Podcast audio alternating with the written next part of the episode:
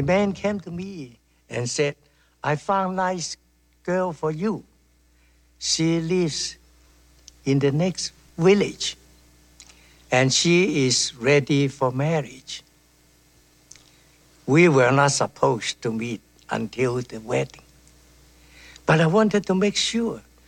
So I sneaked into her village, hid behind a tree, watch her washing the clothes. I think if I don't like the way she looks, I don't marry her. But she looked really nice to me. So I said, okay, to the man. We get married. We married for 55 years. Well, hello, friends. How are we doing tonight? You guys ready to come to the table and eat from God's word? And if you have God's word, yes, there are some yeses, good. If you have God's word, uh, open up to 1 Corinthians chapter 13. Um, if you have the app, you can swipe on open or you can just look on the screen here.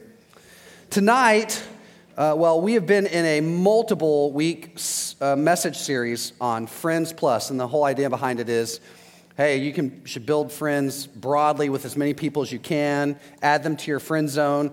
Uh, you can do a lot of things out of that. You can turn friendship into a business partnership or ministry or romance or whatever. Um, and, and that's kind of been where we've been. We're going to talk more about that in a second. But uh, one of the things that's been kind of lingering behind the scenes is uh, we've been speaking of the positives, but behind the scenes, it's been well, what happens with all the negative stuff that comes up that may hinder me in my pursuit of friendships? And specifically, we're going to talk about one main one that we uh, see young adults struggling with all the time, and that is family drama. Okay? So now, now, no, well, there's some clapping. Oh no. I was like, I was trying to be cool with it, and some of you are like, yes, talk about that right now. Okay? I'm coming to your TED Talk. Um, so, I want to talk about family drama today. Uh, and really, the way in which family drama, in many respects, holds us back from building all kinds of relationships friendships, work relationships, romantic relationships, uh, and the like. But to kind of set all of that up, uh, I want to tell you a story. This is, in fact, uh, a story that our good friend uh, Alec told the first time he preached ever here. It comes from like fundamentalist camps, which is where Alec grew up, Alec grew up in fundamentalism. And um, he tells the story. I'm going to tell it my own way because it's just a very uh, tried and true story. But basically, imagine with me there's this, uh, there's this uh, young son in law. And he likes to cook, and so he's going to cook the traditional meal. The in laws are going to come over and talks to the wife and says, Hey, I want to cook this meal. And the wife says, Well, here's the recipe that my mom gave to me and just cook the, the chicken the way that, you know, it says on the recipe. So he looks at the recipe and he goes, you know, take the chicken, cut it into quarters, put it into small pans, cook, you know, cook in the oven for such and such a time until the chicken is ready. And he goes, That's really weird. Why would I cut up that? I just have this whole chicken. Why would I cut it up here? So he looks at his wife. He's like, Why, why does the recipe say this? Can I just cook it like all together? And she's like, No, no, no. The recipe says you have to cut it up and put it in the smaller pans to cook it. And he's like, Well, can I just cook it all together? No, this is the recipe. It came down from my family. This is the gospel truth, right? Don't change that. He goes, Well, this just seems weird. Can I call your mom and talk? And she's like, Okay. So he calls the mom before she comes over and says, Hey, I'm looking at the recipe. I want to cook it right, but I notice it says cut the chicken up into four quarters and kind of put it in a different you know, pans, put it in the oven. This seems weird. Why is the recipe like that? Do you know? And she says, Well, this was the recipe that was handed down to me from my mother in law okay? And this is the gospel. You're going to cook it this way. And he's like, whoa, whoa, whoa, okay. Hey, uh, like any chance I can call uh, grandma and talk to her about this? Because it just, I just have some questions. And so she's like, sure, fine, FaceTime her. So son gets on and FaceTimes grandma. It's like, hey, grandma, I got this recipe. I'm cooking for the in laws, and they're coming over. I want to make sure it's right. But I notice it starts off with cutting the chicken up into four quarters and putting it in different pans, putting it in the oven. We have this industrial sized oven here. I could cook the whole thing right there. Is there any reason why I should cut this bird up and put it into four pans and cook it like that? You know, I want to follow the recipe. And grandma says this Oh, there, there's a very good reason why we did that. When I made the recipe many years ago, I had a small oven. And so we had to cut the chicken up in order to fit it all in there. And he goes, Oh, that makes sense. So I could cook it the whole way? And she's like, Yeah, that's fine, right? Well, here's why I'm telling you this story here. Some of you are like, I never cook, I just Uber Eats. Like, that, that's, a, that's a terrible opening story for young adults. Uh, here's why I'm telling you the story. Uh, because I think for many of us, our families handed us down a recipe of how you behave around other people. And they told us this was gospel. And we took it and said, okay, and just kind of plowed through. And we've been relating to people in friendships and relationships and dating relationships and business relationships the way our family told us you're supposed to act. And we have noticed that those relationships are petering out. Those relationships are not moving on to their logical, healthy conclusion. And you're probably, if you're someone who's experiencing this, you, you, may be hitting that phase where you realize that part of being an adult is learning to recognize where your family recipe that you've been handed may not be serving you well in building future relationships right? We've been using this bucket here talking about it. We say that, like, again, healthy relationships is you can just imagine, like, each ball here represents a friend, and the blue thing is your kind of friend zone. Everybody you meet, right? Everybody you meet. You go to the table, you meet people, you get into a group lunch, you're like, cool, I'm gonna put you in the friend zone. Girl, you look good, I'm gonna put you in the friend zone, right? Uh, everybody, even, you know, guys, we all go in the friend zone, and then someone stands out, and that's the person that we maybe think about dating. And so then dating kind of progresses from there, right? But many of us, we're putting people in the friend zone and we come in and we're like, hey, I think this person's gonna work. I'm following the five C's character, competency, chemistry, uh, career plan, community buy in. And then we go and we're like, we're gonna put them in the friend zone. Uh, we're gonna put them in the friend zone here. And they go, well, this doesn't work. How about this? Oh, now it bounces out, right? And they keep bouncing out. And we're like, hey, I want to put them in in the friend zone, but it's just, it's like it's not sticking. Like I, I can't get in there. Like, and you're realizing that, man, the recipe I've had about how to treat somebody that my parents handed down to me and told me was gospel, it actually is hindering my relationships. At work, I, I can't seem to get the promotion, even though I'm trying everything that my parents told me I should be doing. Uh, in dating, we, I keep getting to the third date and the fourth date and the fifth date, and then we, we end up having the DTR, and she breaks up with me, and I'm like, I don't know what's going on here, right? I, I this small group, and I think these guys are going to be my friends, and then about six weeks in, the, the group just dissolves, and when I meet with someone, I'm like, what's going on? They're like, man, you just, there's some stuff going on in your life, there's just a lot of drama, whatever, and I'm just going, hey, man, like, what, what's failing me here? Have you ever felt that way? Is it possible? The family, that you were born into uh, maybe handed you a recipe that isn't quite helping you fully. Now, there's a lot of great stuff there going on, okay? Mom and dad are great. But some of the stuff, in, in with the goodness, there's a mixture of badness that's hindering you from your relationships you're trying to build. I'll give you an example uh, from my personal life. First year Natalie and I were married, first month Natalie and I were married, we had this massive fight. Okay, so Couples in here, when you get married, just, just know it's not like once you figure it out and you say I do and you put the ring on the finger, it's like, ah, and you jump on this ele- you know, escalator belt and it's just smooth sailing until you die. Um, this is not that way. I'm just, just warning, okay? There's still gonna be fights, there's still the fall, you're still a human being. So we got into this major fight, and I'll tell you kind of the genesis of, uh, of all this. In my family that I was raised in, my dysfunctional family, part of the thing that got handed to me that my family taught me, uh, my dad was a yeller. Uh, like he yelled a lot, is what I mean. Uh, and anytime he got angry, he would just yell. And so we knew if dad was yelling, we had to kind of steer clear because he was kind of abusive and kind of overbearing and these kind of things. And so if my dad started yelling, I was trying to be somewhere else, okay? In addition, my dad abandoned my family a lot. And so when he would get frustrated with my mom, he would just leave and he would go live with some other lady. And then he'd come back and then he'd get mad at my mom and then he'd leave and go live with some other lady. And he came back. This is all my life. This is what my dad did. So I knew two things about kind of a family dynamic that, that people yell when they're upset, and um, that abuse typically is kind of related to that, and that uh, when people are when, when, they go out the door in a, in a, huff and they slam the door, they are abandoning us. So those are my two fears going into kind of marriage, right? Right? Again, toxic person death. Um, Natalie and her family, uh, her mom uh, was deaf in one ear. And so if she couldn't hear, she would yell.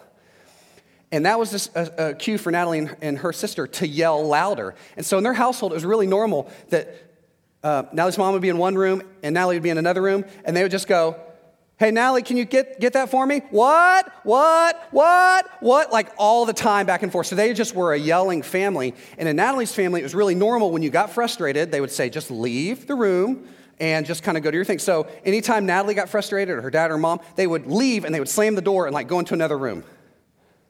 Can you see where this might be a problem in our first year of marriage? So, I mean, like, first fight right out of the gate. We've maybe been married, I don't know, two weeks. Uh, there's just some kind of normal conversation. And we get upset. And Natalie starts yelling, and I'm going, oh no. Like, like, you know, fight or flight is starting to kick in. I'm turning purple. I don't know what's happening. I'm just like, huh, right? And so Natalie gets upset, and she leaves, and she slams the front door.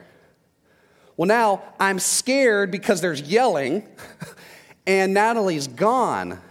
And I'm thinking, she is leaving me. We're getting a divorce. Like, what is happening here? and I'm crying in our living room and I just don't know what's going on. And I'm, I'm, you know, I'm the one who, like, you know, in the people uh, in the romantic relationships, there's the person who doesn't text and the person who texts way too much. Very early on, I was the person who texted way too much. If Natalie left, I would just be like, hey, where are you? You left in a hurry. You were yelling. Why were you yelling? Were you yelling at me? Were you yelling because you're upset? On a scale of zero to 10, how bad is this? You're not answering. Oh my gosh, does that mean it's an 11? Did I give you an inaccurate scale? What's going on here? Right, that, that was me. And, and that was our whole first fight right there. What was going on there? Well, Natalie had her recipe of how her family operated, and I had my recipe of how my family operated. And those two recipes were just burning our relationship to the ground in that moment. And that's such a clear picture of what I think happens with a lot of us as we talk is that you're trying to build these relationships with people. You're not a bad person. You're trying as hard as you can, but you got this script from your family and you're trying as hard as you can. And it's just, you're not going in and it's just, it's, and you're just, ah, so you try harder because you know you're a Christian, you love people, and so you're trying harder. And you're just like, in the name of Christ, I compel you to be my friend. So, what do we do? What do we do when the relationships we're trying to build seem to be hitting a wall, that the script we were given from our family seems to not be working, how do we move forward? Listen, here's the, here's the big idea I want you guys to understand today relationships that last are relationships that love. Okay? The relationships that last are the relationships that are built on love, not the family recipe that you were given. Now, you may love your family and they may love you, and they may have been very well intentioned at telling you this is going to help you in life. But with all respect to your family, the standard of healthy relationships is not your family of origin. The standard of healthy relationships is Jesus and his love for the church. And so, if you're going to be the kind of person who builds healthy relationships, relationships that last, it's going to have to be built on the love of Christ, not on family drama. And part of being an adult, just so you guys know, is learning to come to grips with the fact that your family, as good as they were, may not have been perfect in teaching you how to love people in relationships. And you got to have to start to see your parents as fallible human beings with feet of clay who did their best to love you and raise you and shoot you out of their house as a young adult, but who were, who were imperfect in the way they did that. And so, what, what being an adult kind of means is coming to grips with these are the things where my parents were good and I should carry them forward, but these are the ways that my parents were not good and I should not carry them forward. And honoring my parents doesn't mean just obeying all of this all the time. Honoring my parents means uh, taking the things that were really good and moving them forward, and then taking the things that were bad and calling them bad because what Jesus recommends is so much better. Let me see if I can give you a really clear example of this, okay? Ready for this? Um, I took the passage we're going to look at today, 1 Corinthians 13, and I wrote it uh, and rewrote it uh, from a viewpoint of dysfunctional love. And I want you to look on the screen, and just as I'm reading through this, just tell me if any of this resonates with you about maybe something you experienced in your family or in a friend's family or something like that. So here's 1 Corinthians 13. This is the dramatic chaos version, okay? Love is impatient and mean. Love is jealous and brags when things are going well. Love is proud and in your face. Love is selfish and gets irritable when my needs aren't met perfectly. Love holds grudges and makes hit lists of people who have offended them. Uh, sound familiar yet? Love cheers a little too aggressively when dictators are toppled or when evildoers are punished violently. Love shies away from truth, sweeping reality under the carpet and pretends that it doesn't exist. Sound like anybody? Okay, I'm hearing some, some silent, like, oh boy. Love has a limit to what it will bear, does not believe in you or your dreams, and lives without hope and doesn't stick around. If I was going to write today what many of the young adults in our ministry describe about their upbringing, it's this that loved, love and their family behave this way. You love your parents, they say they love you, but then they behave in a way that's very radical from love, radically different from what love is. And so, what I want us to do today is go, hey, let's recognize that some of that stuff was good, but a lot of it was not good. And therefore, let's meditate. For the rest of our time here, I just want to meditate on what real love is. So, I want to do two things in the rest of our time together here. Number one, describe what love is from 1 Corinthians 13. Then, number two, address what we should do, what steps we could take to implement, begin implementing a healthier view of love into our relationships. Because again, the relationships that last are the relationships that love. So, with 1 Corinthians 13, start in verse 4. We'll just read 4, 5, 6, 7. If you've ever been to a wedding, you've heard this before. Paul writes this Love is patient and kind. Love does not envy or boast. It is not arrogant or rude. It does not insist on its own way. It is not irritable or resentful. It does not rejoice at wrongdoing, but rejoices with the truth. Love bears all things, believes all things, hopes all things, endures all things. So, this is the picture of love. And I want us to just meditate on this by, by observing philosophically at a 30,000 foot view what I think Paul is trying to say about love to us. And so there's just three things we'll see. They'll be on your screen. Number one, I want you to notice from this that love, it, it behaves this way it's a change agent.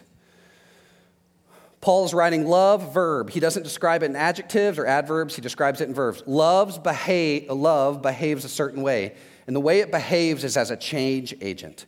The way that it loves is intended to change the object or the recipient of the love. Have you ever thought about that? Love is a change agent, it changes you.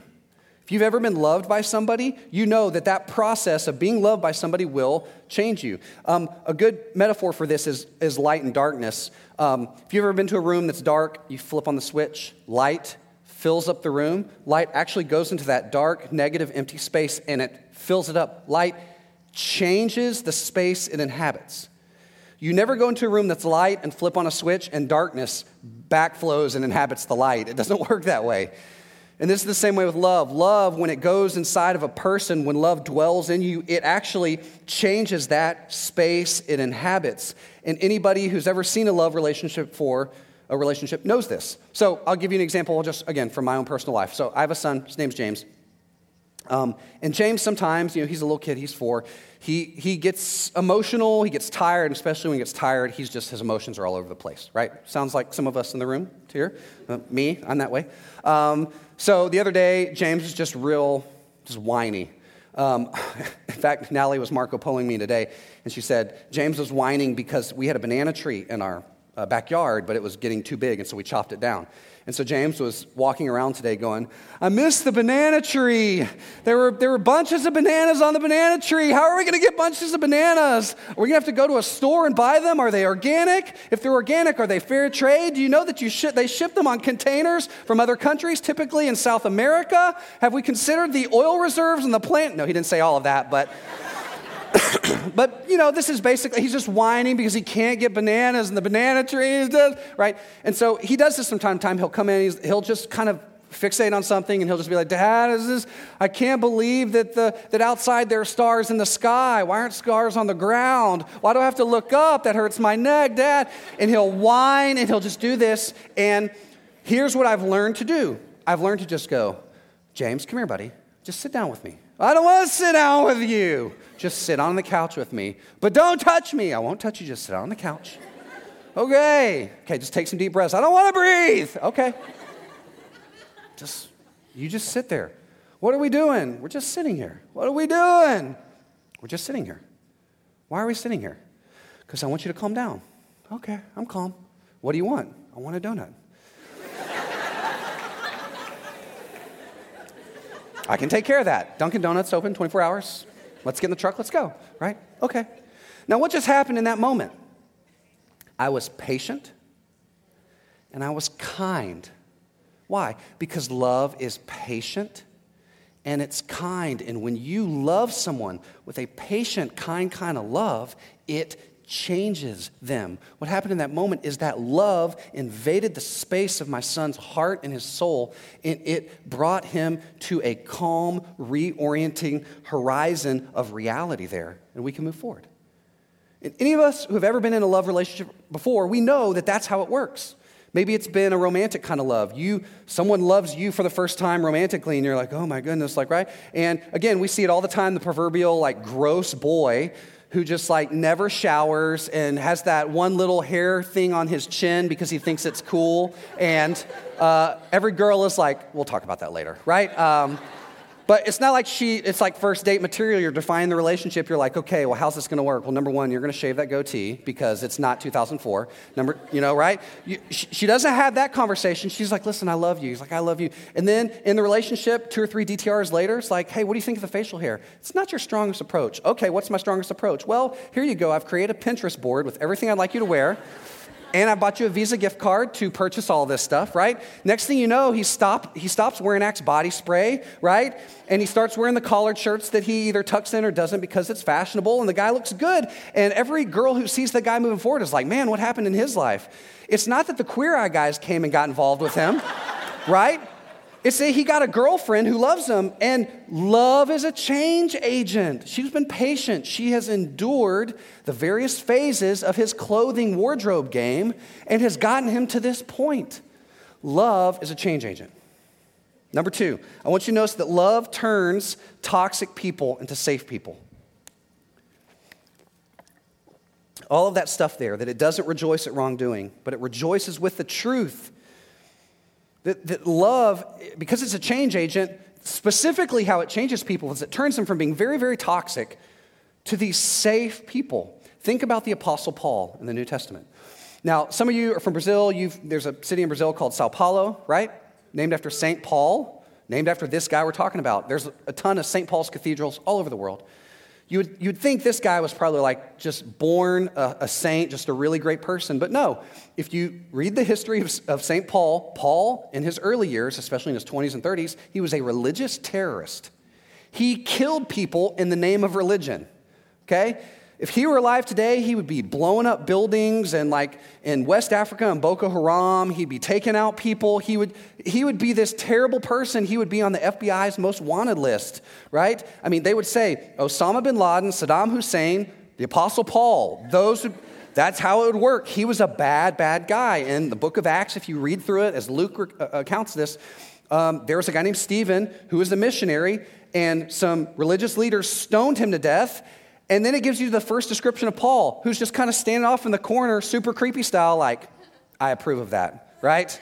Like, can you stone him again? There's not enough blood coming out of his body right now. Like, he is a dark, twisted, creepy, evil.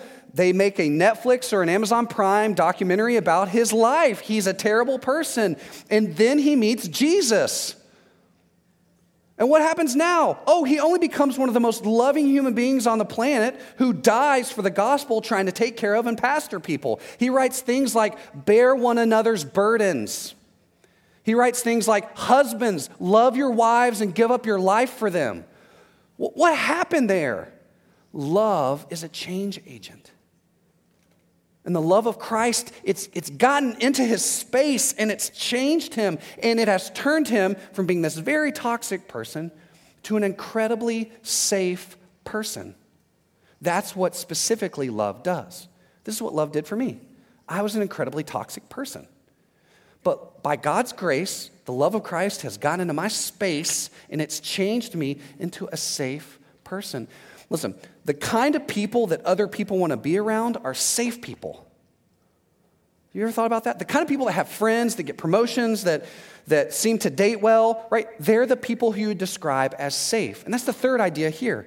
Love is a change agent. Love turns toxic people into safe people. And all people, everybody, is looking to be in a relationship with a safe person. Most of us in here, in fact, all of us in here, the way we tend to describe the kind of people we want to be friends with, when we're looking at our bucket here and we're like, man, who do I want to put in my bucket? What we're looking for is safe people. Safe people are people who are compelled by love, they have been changed by love. You can think about it like this if you're in um, the ocean or you're in a lake and you're drowning, right? You're just doing this thing right here. You're just looking around for whatever life raft you can find. Okay, whatever flotation device is there. If someone comes on in a life raft, you're not going to ask any questions. You're not going to be like, oh, I'm drowning. Wait a second. Uh, so, what are your views on the end times? I uh, just, I got to know that first. And how did you vote in the last election? No, you're just going to crawl in because why? They're a safe person. Unsafe people are going to gravitate towards safe people. Most of us feel insecure and broken all the time. And so, what we're looking for is safe people. And so, what love does specifically is it's a change agent that turns us into these safe people. And then, as a result of that, everybody wants to be around safe people. Uh, when Natalie and I were in Chicago, when I was in grad school, we, um, we met these, we had all these young adults that were in the area where we lived. And one of them was like, hey, do you want to go over to Tom and Jenny's? And I was like, Who, who's Tom and Jenny? Like, oh, there's this really cool couple. They have these things on Wednesday night called open dinner. And I was like, what do you mean? They're like, well, they just open their house and they cook dinner for people. And I was like, oh, okay. Now, we had just moved to Chicago. We didn't know anybody. We were pretty lonely. We had each other, but we didn't have friends. And so we hear this mythical place called Open Dinner. And we're like, and the food is free? Like, Yeah, just free.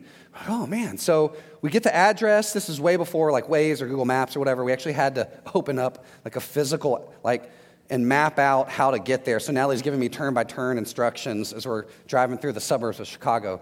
Anyway, we pull up to their house and there's just all these cars and all these people outside playing ping pong and you know beach balls are flying everywhere and we're like what's going on? So we like stumble in. We're like the kid going into the wrong movie theater. Like is this the right place? I hope it's not rated r. Like what's going on? Right? We come in and there's tom and jenny. They're like hey welcome. What's your name? I'm like oh doug natalie. Oh welcome. Whatever. Well come over here. Here's hot dogs. There's ping pong. Restrooms are inside. Help yourself. If you want to be inside it's cool. Stay inside. If you want to be outside that's cool. Meet some people. We'd love to talk to you later. Okay. So we went. We ate the hamburger. You know how it is the first time you go to someone's house? Like maybe you did this with a missional community dinner. Like you immediately go for the food and you eat it and you eat as much as you can to see how far you can go with the food situation. And then you have that one critical moment where you're like, do we stick around and engage or do we bail? Um, so we were at that moment with them. We were like, hmm. And so we bailed because we were poor grad students and that was free food. And I was like, I don't know if I trust you, right? They seemed safe, but I wasn't sure.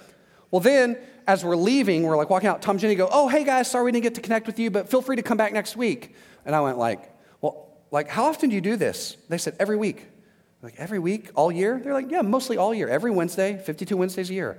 I was like, okay. And I didn't know what their whole game was. I didn't know if they were going to like invite me to be part of like a pyramid scheme or something. I just, I wasn't sure. And so we got in the car and we drove home and we were like, okay, they seemed okay, but it could be a cult. I don't know. Uh, they had some Kool Aid. You just, you never know about that thing. And so the next Wednesday, we were like, no, we're not going to go. But then we opened our refrigerator and we were like, yep. And so we decided to go. Y'all are young adults, you know what's up. Uh, and so we went over to Tom and Jenny's. We showed up. They're like, hey, Doug, Natalie, welcome back. Here's some food. And so we sat down we talked with them. And here's what we came to realize Tom and Jenny were really safe. We could be our authentic selves around them. You know how you're not supposed to talk about religion and politics in public spaces? At least that's been a thing. That's all we talked about with them right? If you know my personality, I'm immediately, if I don't think someone is safe, I'm going to talk about something controversial and see if they run away. And that, that's how I know they're safe. So I was like, So, Tom, what's your voting record? Uh, and he's like, Well, I'm glad you asked. I actually have this picture of Nixon in here, and I'd love to talk to you about Republican politics. And I was like, Interesting. Uh, and I was like, Hey, I don't know if I subscribe to Republican politics. He's like, That's okay. I was like, I don't know that I think voting is an okay thing. And he's like, That's okay. I went, I'm not sure I like George W. Bush. And he's like, that's okay. I was like, hmm, this is a safe, this is a safe fella, right? Now, I don't know that I agreed with anything I was saying. I was just trying to test him. Anyway, so then I'm like, okay, well, uh, what do you think about religion? Like, uh, and he was like, oh, yeah, I love talking about religion. So we just would talk about it, and I would say controversial stuff. And he was like, yeah, you know, I don't know if I agree with that, but that's okay for you. And I'm like, oh, this is weird. Anything we wanted to talk about, they were like, that's okay. And Natalie and I came to realize this was an incredibly safe place. I could mess up and they still loved us. Tom and Jenny asked us one um, Labor Day weekend to babysit their, to, to uh, watch their house, to house sit. and to, to watch their dog, who was really, really old and sick, okay? And so we went and house sat for them. It was right on Lake Michigan. They had like a tandem bike. It was Labor Day weekend. If you've ever been in the Midwest, on Labor Day weekend, it goes from being hot in the summer to cold for fall, like over the weekend. So we would go to the beach and it would like the, the front would blow and it was beautiful. It was just beautiful. Well, we came back from the beach one day and their dog was dead. Yeah. So there's a whole like Pulp Fiction moment where we're picking up the dog and like calling the fixer and like what's happening. Like we didn't know. We called Tom and Jenny. We were like, surely this is what's going to invalidate the safety of our relationship, right? Uh, Hi, Tom and Jenny. Yes, we killed your dog, but that, the weather is great here, right? Uh, so we call them, we're like, hey, we think your dog died. What do you want? Like, we, we don't know what to do. And they're like, yeah, you know, she was getting old, so um, just call the vet. So we called the vet, and the vet came and took care of it, and we were just sure we were done. So like, we were like, okay, we should, we should go home now, right? So we came to next Wednesday dinner, and we showed up, and we're, they were like, hey, hot dog? I was like, too soon, too soon, Tom. Uh, oh, yeah. And I was like, man, listen, we are so sorry your dog died. And they're like, listen, it's okay. The dog was old, got sick. That wasn't your fault. Thank you for being here to take care of her. And we were like, this is a safe place, right? Tom and Jenny's is a safe place. To this day, if we went to Chicago, Tom and Jenny would be like, you can stay with us, right? It's a safe place. Here's the thing all of us know this. We all drift to where safe people are. And safe people are the people who are compelled by the love of Christ. The love of Christ has become so consistent in them that when you read this, I could read this about Tom and Jenny. Tom and Jenny are patient and kind. Tom and Jenny do not envy or boast. They are not arrogant or rude. They do not insist on their own way. They are not irritable or resentful. They do not rejoice at wrongdoing, but rejoice with the truth. They bear all things, especially when their dog dies. They believe all things. They hope all things, and they endure all things. Love's a change agent. It's meant to make us into safe people. And when love has its way, when the love of Christ has its way in us, we suddenly find ourselves becoming safe people, and we become the kind of people that other people want to spend time with. And so, how can we today, as we're growing up, trying to think through what is it our family gave us and what do we need to put off, what do we need to put on, what are the things we can do to kind of move towards being loving people who are safe people who can be the kind of people that other people want to build relationships with. Uh, you guys know this. U.S. counterfeiters, the, the Treasury Department, when they train people to spot counterfeit $100 bills, what they don't do is give them a whole bunch of counterfeit bills and go, okay, notice this. What they do do, however, is they give people real $100 bills and they say, learn everything you can about this. And what's interesting is as Treasury agents look over those $100 bills and when they get oriented to them, Anytime they see a counterfeit bill, they can spot it immediately because they know what the real thing is. So, what I want us to do is to focus on just three things I think come out of this text here. Three things we can focus on in the love of Christ and some behaviors that I think if you begin focusing on them, concentrating them, uh, on them now, they will help you take measurable steps towards becoming the kind of loving, safe person that other people want to be around, right? and it will help you begin to identify and eliminate some of the family drama that you've kind of maybe brought into your relationship. So, here are the three things I want us to look at here. These are the loving behaviors of safe people. Number one, they create order in their relationships, or you're someone who creates order in your relationship. Uh, if you think about 1 Corinthians 13, it's patient, it's kind, it's not arrogant or rude. It doesn't insist on its own way. This is a description of an extremely disciplined person. Okay? Now, the cross reference to this, I want you to notice, is when John is writing about God, he says, God so loved the world that he gave his only begotten Son, John 3.16.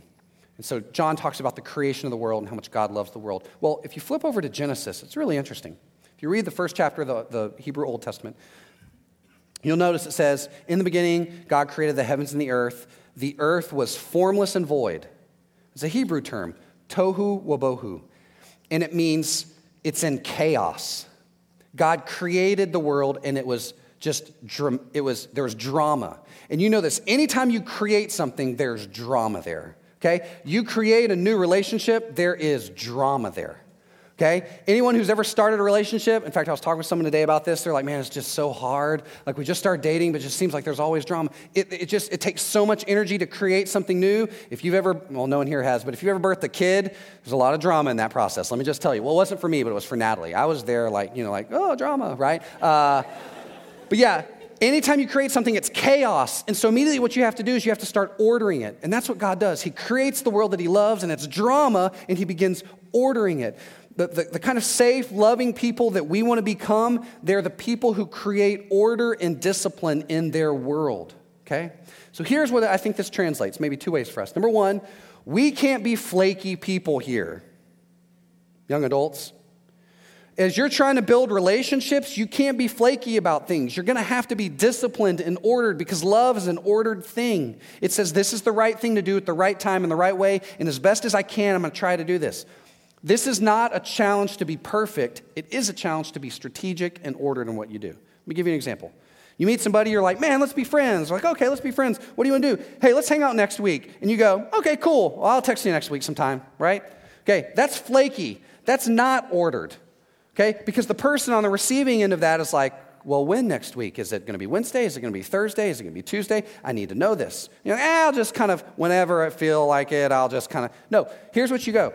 Here's what you do you go, hey, let's hang out next week. Okay, cool. Let me text you some times that are available for me. Okay. And then when you tell me the times that you say work for you and it works for me, I'm going to create a calendar invite in my iPhone and I'm going to send it to you that you can receive. And now it goes on both of our digital calendars with a 30 minute reminder letting us know it's time to leave so that we can be intentional about this thing we want to do to build this friendship. Okay, okay, okay, okay, okay. That's ordered. Why? Because I want to tell somebody, you matter to me so much, I am blocking this off my calendar. Nobody else gets your time because you're my friend. And that's what friends do. It's ordered. Don't be flaky. But there's another thing that I think we're going to have to do if we're going to be ordered. Okay? We're going to have to we're going to have to set some boundaries with people. Okay. If I haven't stepped on toes, here we go. We're gonna have to set some boundaries with people. Now, we've already talked about this. If people are toxic, we gotta go, hey, you might just be a little toxic. I'm a, you're, you're a fool. I'm gonna get you out of the friend zone here. Just talk to me in six months, we'll talk again. But there might also be some people where you go, parents, you're being a little toxic right now. I'm an adult, and you're treating me like a kid. And so, I'm gonna need you to just kind of go over there for a while. Now, you look at this and you go, but wait a minute, that's not honoring your parents. Doesn't the Old Testament say honor your father and mother so it'll go well with you? No, no, no, no. That's not obeying your parents. But what happens when your parents who raised you to be good start recommending or demanding bad things of you, especially as you build relationships? Is it honoring to them for you to go, okay, well, I know the Bible says don't kill people, but you told me I have to kill this person. So, okay, mom and dad, I'll go kill this person, right? If your parents told you to kill somebody, you wouldn't be like, God honor my parents, right? No, that would be crazy. You would go, hey, parents, let me honor you. The Bible says don't kill people. So, I'm going to disobey you because I need to honor you by honoring what God says. Let me give you, that's maybe an extreme example. You're like, wow, Doug, you had just a really weird uh, upbringing with your family. Uh, let, me, let me give you something that's a little more. Uh, relatable, okay? You love this person, you're getting married, right? You've, you've kind of gotten physical with them in a healthy way. You haven't activated the launch sequence, uh, right? You're cool. You're, you're, getting married, you're planning a wedding, right? Parents are like, uh, why'd you pick that venue? And you're like, oh, uh, well, we thought it was a really good venue. Well, we really like this other venue. And you're like, hmm,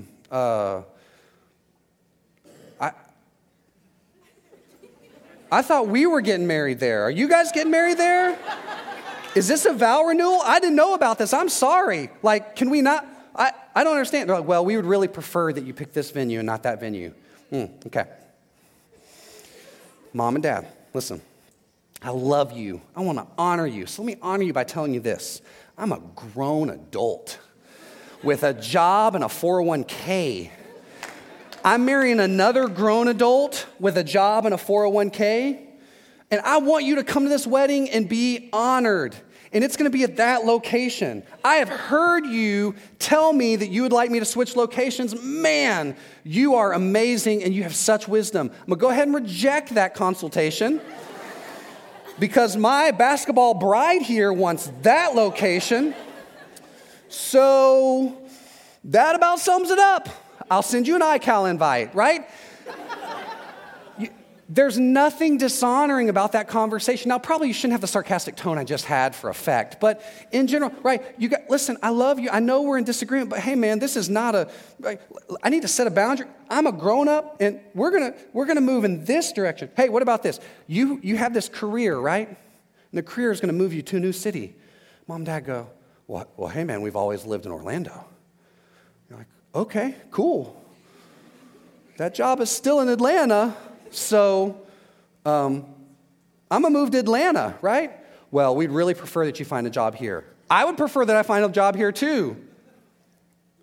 But that job's in Atlanta. I don't know if you've seen a map. The Atlanta's in a different state. I, I got to be there for my job. I can't be here. Well, why don't you reject that job and we'll kind of fund you until you find a job in Orlando? Mm-hmm. Okay, okay, okay, okay. Cool, cool, cool, cool, cool, cool. Um, that's an idea. Here's another idea. I'm gonna take the job in Atlanta, and I love you. I'm gonna love you in Atlanta. I hate that I can't be in Orlando. But as I've prayed about it, and as I am 29 years old, um, it seems to me that this job in Atlanta, where God, where God is leading, I'm gonna honor you by letting you know I'm moving to Atlanta. I'm gonna even buy you some tickets to come visit me up there and see my cool apartment. But I have to just kind of reject that consultation and be disobedient to you, but honoring you at the same time. Part of being an adult is learning how to order your life, okay? And for some of us here, especially, let me just say this. Um, if you're kind of in an immigrant situation here, especially if you're from Latin America where cultures are different, I would not recommend being that um, bold with your Latin American parents, okay? this is why I said this in English, not in Espanol, okay? in Espanol, the tone is a little yeah, more gracious. But, uh, but, but, the, but the truth is the same. If you're an adult who has an adult job and you're not relying on parents for anything anymore, your parents are meant to be consultants for your life. They're no longer dictators, haven't been dictators since you were eight. It's time for you to go, I need to order my life and lovingly honor you, but sometimes not obeying everything that you tell me. Because I think some of our parents, especially parents of Gen Z and millennials, which is a lot of us are, I don't know why, but they think they got a helicopter and hover over us all the time and be like, well, no, no, no, I want to, to protect you from all that pain. I want to protect you. Like, that's really good, but man, you, you can't protect me forever. I'm an adult. And so, with love and respect, I'm going to keep moving in this direction. Okay, you guys getting the drift here? Okay, I'll, I'll move along from that. There are some of you who are looking at me like, Pastor, my, listen, my mom's going to watch the YouTube later and. Hope you enjoy getting that, uh, that AIM chat message she's going to send you from her, from her Dell Inspiron laptop that's coming. Number two, so you create order in your relationships. Loving people, safe people, seek truth in their relationships. 1 Corinthians 13 says this We rejoice in truth. Love rejoices in truth. So here's the question Loving people are people who care about truth. And just the rule on truth is this uh, you got to find truth, because if you don't, truth will find you. That's the thing about truth. If you're trying to avoid truth and sweep it under the carpet, that's fine. It's going to find you. So you might as well find it first and embrace it. Here's what I mean by that. If you got blind spots in your life, it'd be really good now to start trying to figure out what they are. Hold on, I'm going to cough here. One second. oh, sorry, I thought I hit the mute button. Forgive me.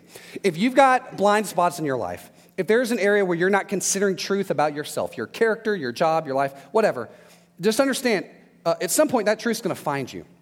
And so, what loving people do, the reason they're safe is because they're willing to c- consider all possible truth at any given moment, including blind spots, things that are really important, uh, or I'm sorry, really um, uh, uncomfortable to consider. Like, so I'll just give you an example of this.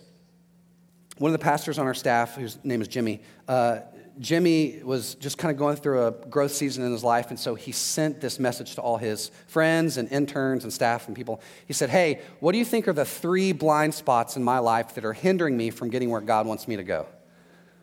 He's like, hey, everyone's safe, whatever. And so they all started texting him. And he took all the results, put them in an Excel spreadsheet, tallied them up, was looking, made a top 10 list, right? And I was like, oh my goodness, like that sounds crazy. I was like, how was it? He said, it was incredibly, incredibly uncomfortable. But I'm glad I know that now. Because if no one had told me that, I would have continued living with all those blind spots. And here's the thing when you're unaware of some truth that's going on around you, here's the thing people around you who love you, they're aware of that truth. And they, they may not be talking to you about that, but they're talking to somebody about that, right? If you've got an attitude problem and you're just kind of grading on other people, they're not, they may not talk to you about it, but they're going to talk to their counselor about it. They're going to talk to the person who's discipling them about it. They might even be gossiping to other people, other friends about it, okay? So that truth is going to get out there. What I think people who are loving do is, is they pursue truth to such an extent that they go, listen, I'm not above any kind of criticism. And so if you've got something to tell me, I want to invite you to tell me. Pursue truth, even if it's painful. I'm going to cough again. Lee, can you hit a mute? We're back. Okay. I told you, Lee. I was like, the minute I move off the handheld, I'm just going to cough the whole time. Okay. Third thing people do is they prepare to forgive in their relationships. And here's what I mean by this. Um, you don't just go, hey, when I get there and I'm confronted, I'll, I'll forgive. You, you prepare to forgive. And, and, and maybe I'll say it even more than this. One of the things we notice that destroys a lot of the relationships that we see here and, and life groups and things like that is just thin skinness. Do you guys know what I mean by that? People who are easily offended. And then grudges get formed and they fester and then gossiping starts. And what we see is all the time, like these two friends are best buds, and they're like in life group together, and they're going on mission trips together, and there's like, yeah, Jesus, yeah, friendship, right? I'll use the basketballs, right? Okay. There we go. Yeah, Jesus, yeah, friendships, right? And then one of them is just like, wow, red, that's an interesting color on you. And the, the red one is like, uh? And then this starts to happen, right? And this was like, I'm offended that that person talked about my redness, right? And they don't talk to this person about it, they just kind of sit on it and they're just like, I can't believe they said that. And then I can't believe they said that turned into like, you're the worst person ever. And I'm gonna start like, you know, trolling you on YouTube. And like, I'm gonna start gossiping about you and everybody else. And then all of a sudden, they're just like so far apart when they show up at the table that it's just like a Cold War. Like it's like, like how did this happen? How did we develop rival gangs out of a comment, right? And, and what's going on here? There's just some thin skinness, and, and there is a there is a lack of awareness of how to go about dealing with conflict resolution. And so here's the best way to deal with conflict resolution as someone who wants to be a loving, safe person. Prepare just plan it now. If I'm going to love somebody, I got to be ready to forgive them because they're going to offend me. See, they're either going to tell you truth, which is what you want, and truth is offensive, by the way, uh, or they're going to love me, and love is a change agent, which is going to offend me, right? Friendship is offensive. Can I just say that out loud? If you're going to love another person, they're going to offend you. So just prepare to forgive them. Be ready when they go, Oh, I just don't like that. You go, Oh, wow. Hey, hold on for a second. That, that what you said right there, that was hurtful for these reasons. I don't know if you know that, but can we, can we maybe figure out a way to, to not have that conversation again? Oh, I didn't know that offended you. Yeah, it does. Well, listen, I forgive you. Oh, I forgive you. I'm so glad we got past this. Oh, right. Uh, you got to prepare to forgive people because, listen, none of us are perfect, and we're going to offend one another from time to time. But if we'll be teachable and if we'll pursue truth and if we'll be prepared to forgive one another, man, who knows? God might just make us into some of the safest people in Orlando. And when that happens, man, you're going to have to open up those air walls because we're not going to be able to contain everybody who wants to come be part of this thing we call the table. And not because the table is so great, because Jesus is so great. So here's how I want to pray for us. I, I want to just invite us to be in just a time of prayer. So I want to invite you just however you need to assume a, a prayer posture. Here's how we're going to respond today. I want to lead us through some contemplative exercises to just think about what we've uh, talked through here this evening.